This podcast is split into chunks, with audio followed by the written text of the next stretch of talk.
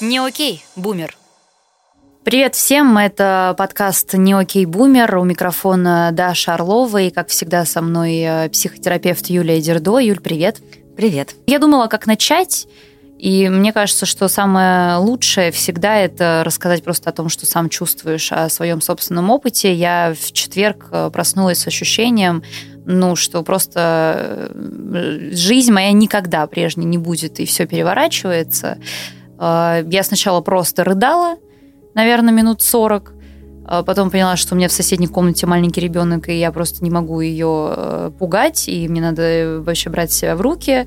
Плюс ко всему, я работаю журналистом, я работаю с информацией, и мне приходится как-то себя uh-huh а, мобилизовать каждый день. Потом а, началась э, стадия паники, потому что мы начали обмениваться с друзьями, знакомыми информацией, кто чем собирается uh-huh. вообще заниматься и у кого какие ощущения и мысли. Вот стадия, в которой я нахожусь сейчас, апатия. Ну, то есть uh-huh. буквально вот прям в эти минуты я хочу просто лечь на пол и лежать. Я не хочу разговаривать с тобой.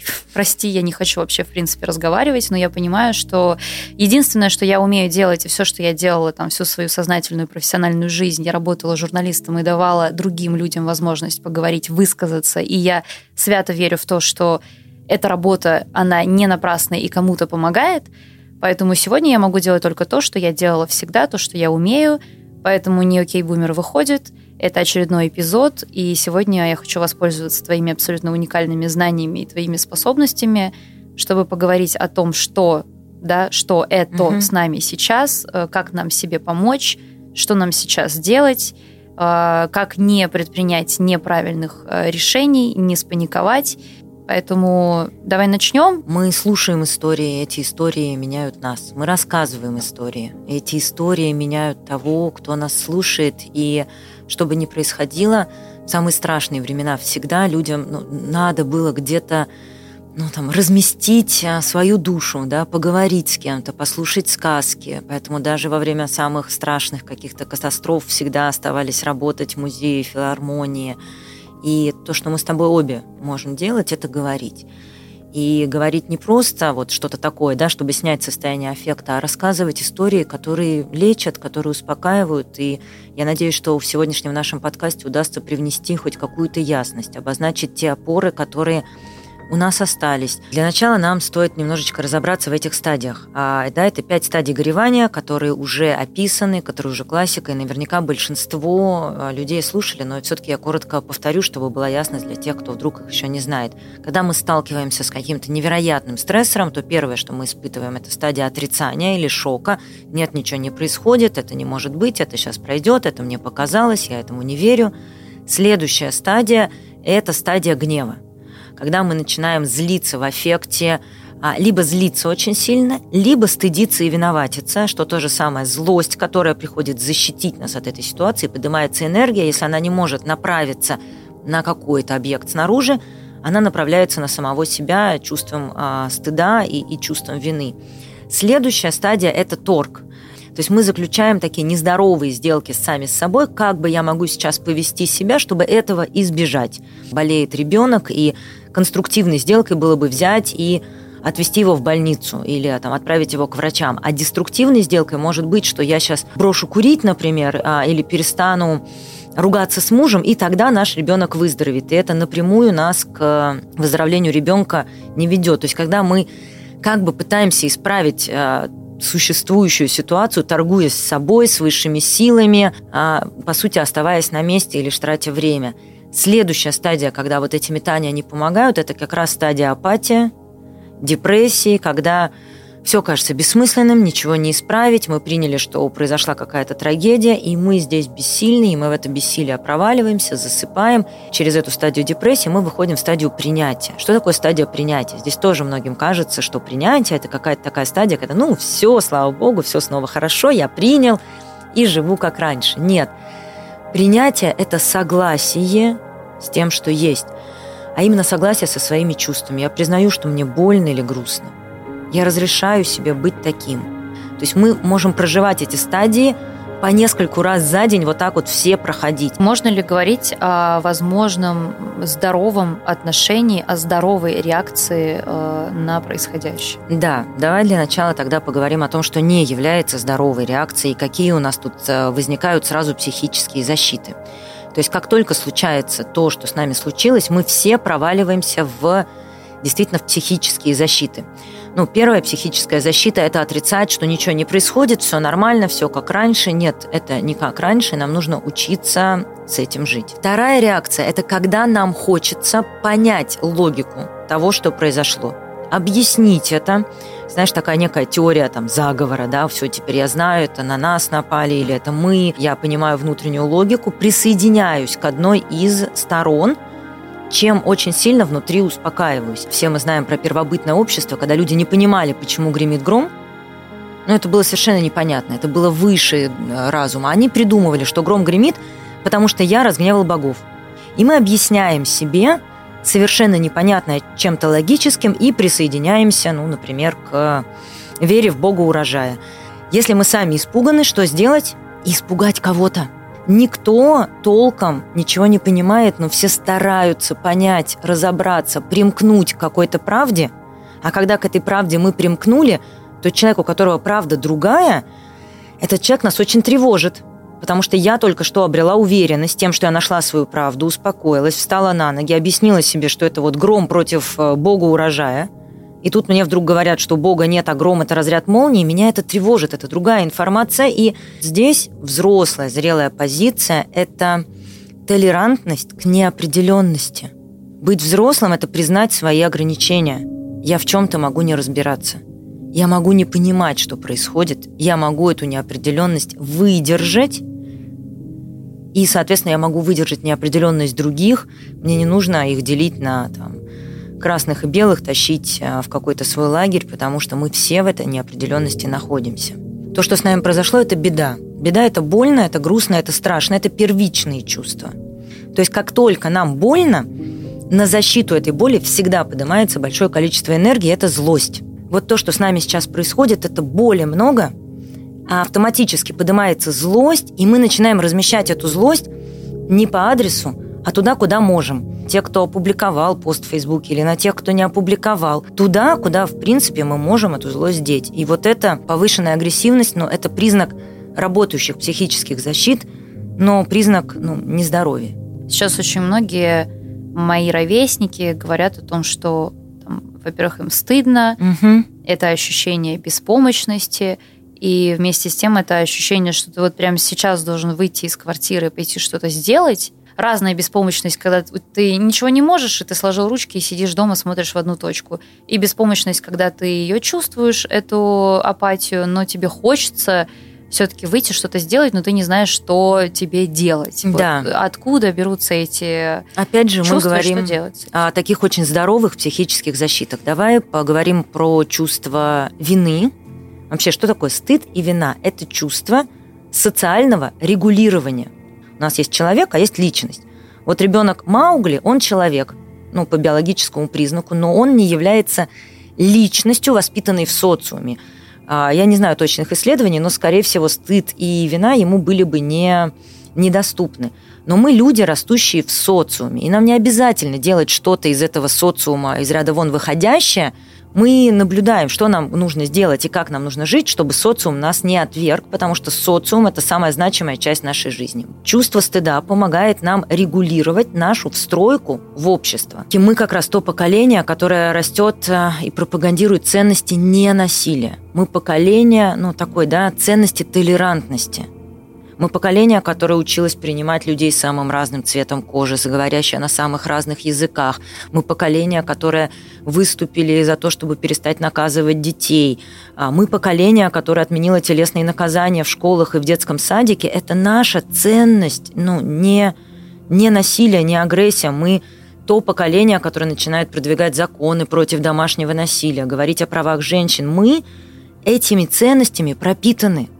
И когда наши социальные ценности нарушаются у нас на глазах, нормально испытывать это чувство испанского стыда. А как перебороть э, просто пожирающее чувство беспомощности?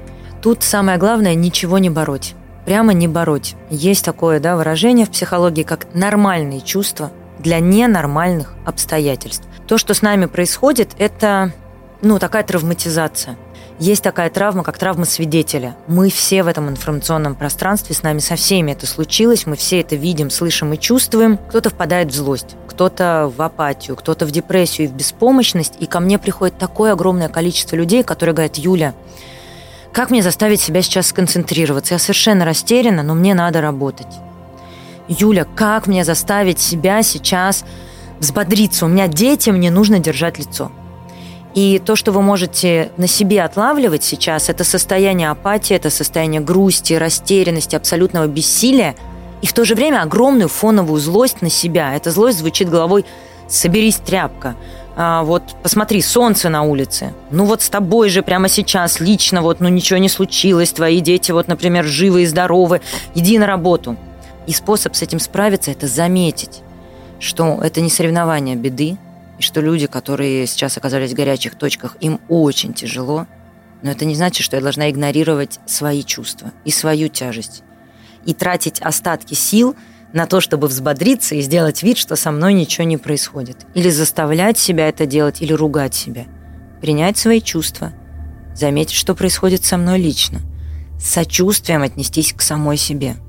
Слушай, странный, наверное, вопрос, но наверняка специалисты это изучали, основываясь на историческом опыте. Э, есть какой-то запас прочности у психики современного человека? Как долго человек может находиться в стрессовых, абсолютно ненормальных для себя с психологической точки зрения условиях и ну, как, угу. э, как природой это предусмотрено, это все. Есть такое понятие, как стресс.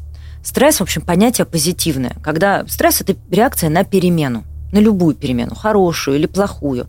И сначала, когда эта перемена происходит, у нас поднимается подъем энергии, а, способность это выдержать, что-то с этим сделать, а затем мы переходим просто в стадию выдерживания.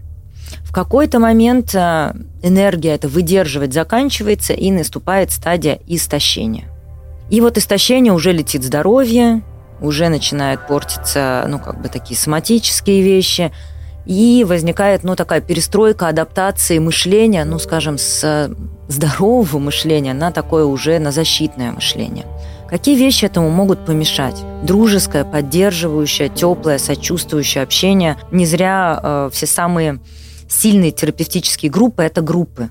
Ну а дальше нужно понимать, что человек может выдержать вообще, наверное, все, что угодно. Но, конечно, не без последствий. Но я считаю так, да, есть время, вот когда нужно выживать, нужно просто выживать. Ну а с последствиями потом разберемся, и слава богу, современная психотерапия не стоит на месте. Есть последствия или нет, мы сможем понять только, когда все это закончится, и то не сразу, а через полгода, да, синдром ПТСР, посттравматического стрессового расстройства, а, можно диагностировать через полгода, год после окончания влияния стрессора. Вообще психика такая штука, которую не так легко испортить, и она сама восстанавливается, и большая вероятность, что она восстановится сама. А если вот через год не восстановилась, вот тогда можно будет обращаться к специалисту и пытаться с этим что-то сделать, но я думаю, нам пока не надо так далеко загадывать. Сейчас угу. кто-то подумывает о том, чтобы воссоединиться с родственниками в других странах, потому что считают, что это безопаснее угу. для их семьи. Кто-то еще там какие-то варианты продумывает, как не спутать а, вот это абсолютно нормальное, наверное, человеческое желание а, что-то изменить в лучшую сторону, что повлияет хорошо на жизнь тебя угу. и твоих близких. Ну, просто потому что вот такой настал момент иногда мы меняем планы а, с вот этими какими-то уже на фоне паники решениями. Ну смотри, совсем панические решения – это когда голова не работает. Это когда картина мира сужается до одного, буквально двух действий и решений, и только так и никак по-другому появляется тотальная категоричность, и решение нужно принять прямо здесь и сейчас – Здесь профилактика достаточно простая. Спросить у кого-то еще. Просто остановиться в этом сомнении и спросить там у мужа, у брата, у сестры, слушай, вот что я думаю, вот моя идея, а как она вообще тебе кажется? Остановиться, взять паузу, подышать, обсудить это с кем-то, а, с кем вы доверяете. Но если эти три человека, которых ты спросил, поддерживают, это еще и не значит, что это не паническая атака. Да, твой вопрос, по сути, звучит, как принять правильное решение, как не совершить ошибку. Если ты способен принимать какие-то критические решения, это обдумывать, это не паника. У нас есть идея, что жизнь, она такая линейная.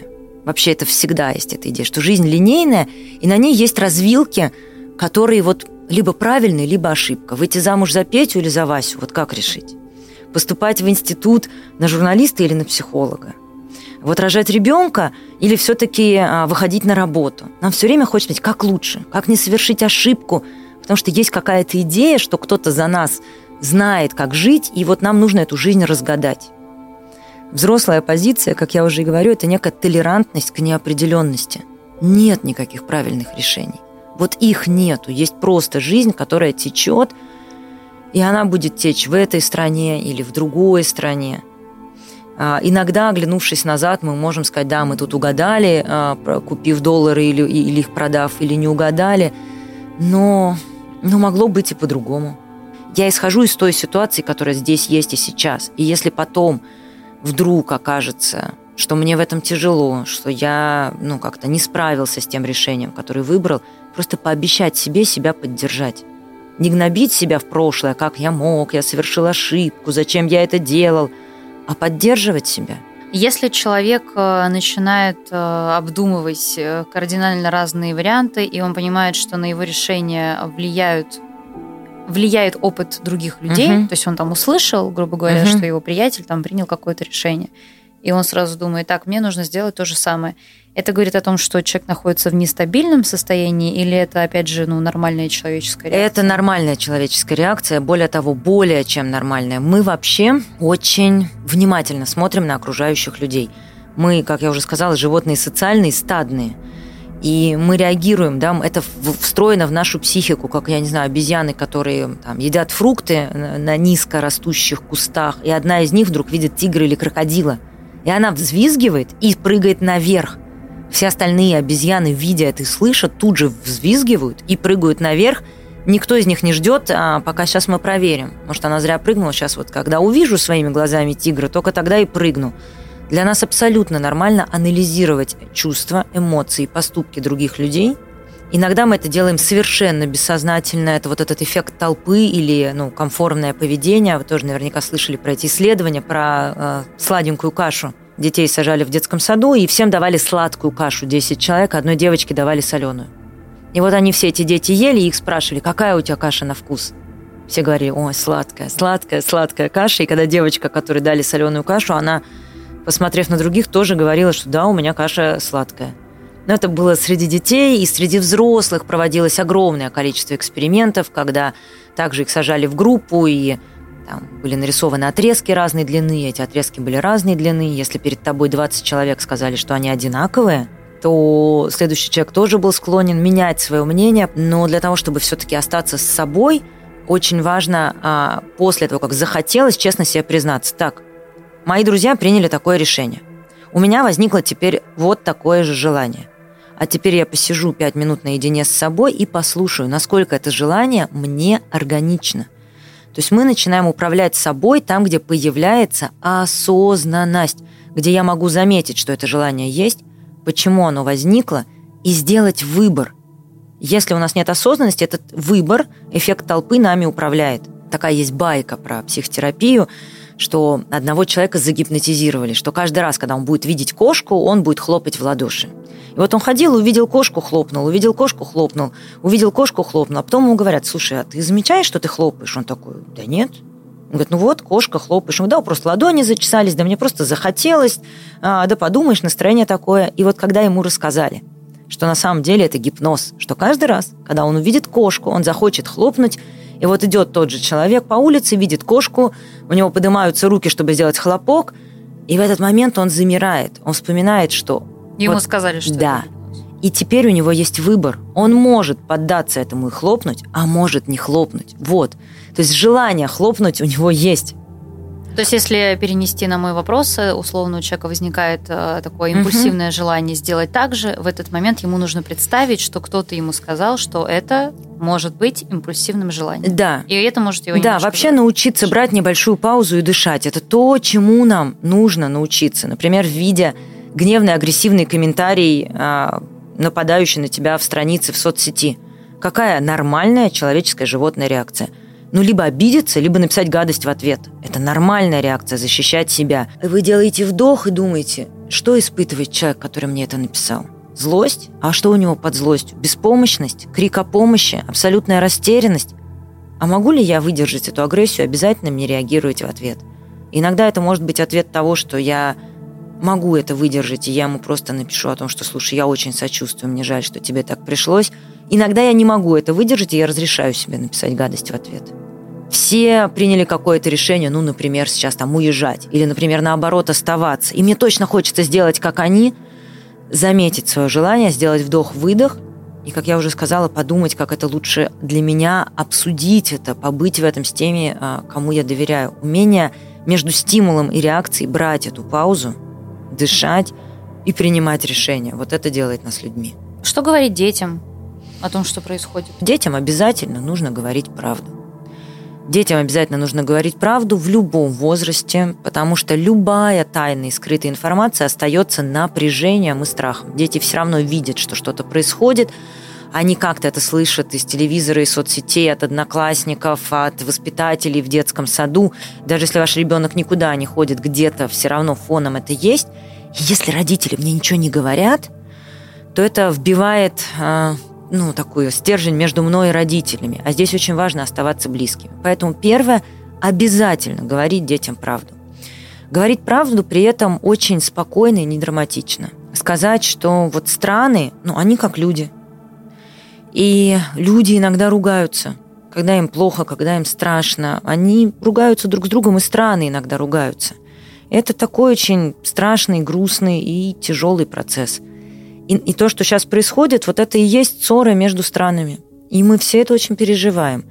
Иногда этого достаточно, просто сказать детям правду. Кому-то из детей достаточно, что мама про это сказала, и мама про это говорит, и он тут же забывает и уходит. И не нужно бежать за этим ребенком и рассказывать ему какие-то подробности. Но если вы это сказали, а ребенок начинает задавать вопросы, а как это будет, а сколько это продлится, там, а кто хороший, а кто плохой, то вот здесь мы просто отвечаем на вопросы ребенка так честно, как считаем сами. Мы том, можем что, сказать «не знаю». Ты знаешь, я сама тревожусь или беспокоюсь а, говорить с ребенком, говорить о своих чувствах, оставаться с ним в контакте, а, утешать ребенка. Вот то, что нужно, действительно утешать. И вот здесь можно говорить ребенку о том, что даже если это происходит прямо на вашей улице а, или в соседнем доме, говорить о том, что ты в безопасности, и я в безопасности. Это на соседней улице.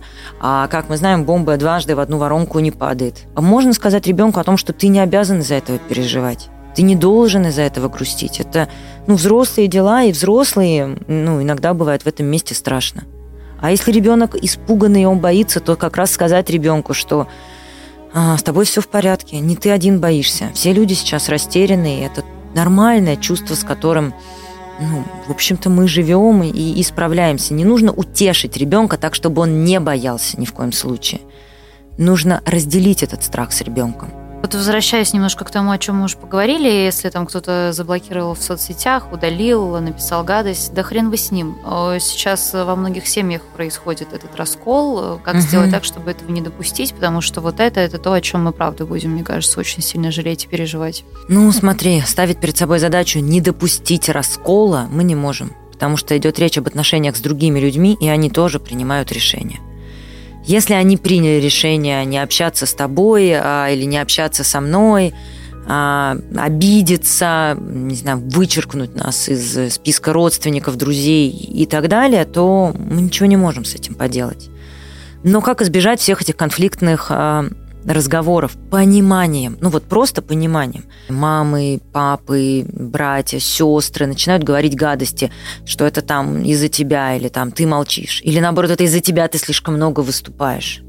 Ты не права, как ты не могла, это все ты и твоя страна, неважно в какую сторону, то сейчас не нужно быть психологом, чтобы понять, что это злость и нападение. А какие чувства испытывает человек под злостью? Боль, страх и растерянность. И Наша задача смотреть не на нападение родственника, да, а на те чувства, которые стоят там внутри, ну и просто утешать его. Перед тобой сейчас не взрослые родственники и не взрослые друзья. Перед тобой взрослые родственники и друзья, которые находятся в очень детском состоянии. И из этого детского состояния они кричат «Я тебя ненавижу, ты плохая, как ребенок», кричит маме, когда она не дала ему конфетку. Мне бы очень хотелось сделать для вас что-то значимое или сделать что-то значимое, чтобы это прекратилось. Я не могу. Э, страх перед тем, что тебя будут ненавидеть люди в других странах, только лишь по национальному признаку, mm. несмотря на то, что ты всем своим нутром был против того, что происходит – а, это сейчас тоже страх, э, который... И я не обвиняю этих людей в этом. Я тоже отношусь к такому человеку. Угу. Страх, который засел сейчас во многих, что с этим делать? И... Нормальный страх, и тут нужно понимать, что кто-то обязательно будет. Но будут ровно те, да, вот эта реакция ненавидеть кого-то, причем ненавидеть конкретного человека и объект, и путать людей и политику, это проективная защита психики. Будут ненавидеть только люди в аффекте. Вот когда человек в аффекте, он будет всех ассоциировать и ненавидеть, и нападать на того, на кого может, возможно, и на тебя. Как только все это пройдет, эффект немножечко снизится, успокоится, то, конечно, здравомыслящие люди, трезвые люди не будут э, путать а, человека э, и, и его паспорт. Знаешь, как это в великих стихах под словом «немец» не всегда подразумевают страну. Вот тут а, то же самое. Кто-то будет, но ну, как бы ничего не поделаешь. Юль, спасибо тебе, что приехала сегодня пообщаться. И угу. я еще маленькую ремарку все-таки себе позволю в конце. Я понимаю, что э, будут разные люди, которые послушают этот эпизод, и разные мы вызовем эмоции. И ну, мне очень важно подчеркнуть, что я никогда не лезу туда, куда я не могу. Мы, безусловно, не затрагиваем те чувства, а, которые сейчас испытывают люди, которых это коснулось напрямую, которые находятся в ужасающих жизненных обстоятельствах, и это факт. И мы не лезем э, там, туда, где находятся люди, которые послушали политологов и все для себя поняли, уже uh-huh. определили. Мы говорим о таких, как я, о таких, как Юля, об огромном количестве людей, которые находятся в состоянии вообще непонимания, беспомощности, стыда, вины, как угодно. Это люди, которые еще вчера планировали свою жизнь таким образом и правда не думали о том, что это в принципе угу. возможно, а сегодня они просто не знают, что будет дальше. Да, и мне тоже в завершении хочется сказать фразы одной моей подруги, а, которая сказала, что психологическое здоровье – это когда пространство тревоги и беспокойства равно пространству ответственности. Когда ты переживаешь за то, на что ты можешь повлиять. И ну, психология – это же наука о мире с собой, о мире в душе, о мире в своей семье, среди близких. Это то, что мы, наверное, можем сейчас делать. Во-первых, быть добрее просто к себе, замечать свои чувства, разрешать себе плакать, грустить, бояться, дать своей психике время адаптироваться и не гнать себя. Мы можем стать чуть-чуть добрее к близким и чуть терпимее к их колким высказываниям, обидам – или аффектом, если есть силы, сконтейнировать их. Не вовлекаться в треугольники, потому что вот этот пресловутый треугольник Карпмана, когда нас э, так и тянет присоединиться то к одной стороне, то к другой, и это только увеличивает количество насилия. Вот просто быть добрее к себе, к окружающим и мира хотя бы в душе и в сердце возможных обстоятельствах. Это подкаст «Не окей, бумер» в студии «Эфир». «Не окей, бумер»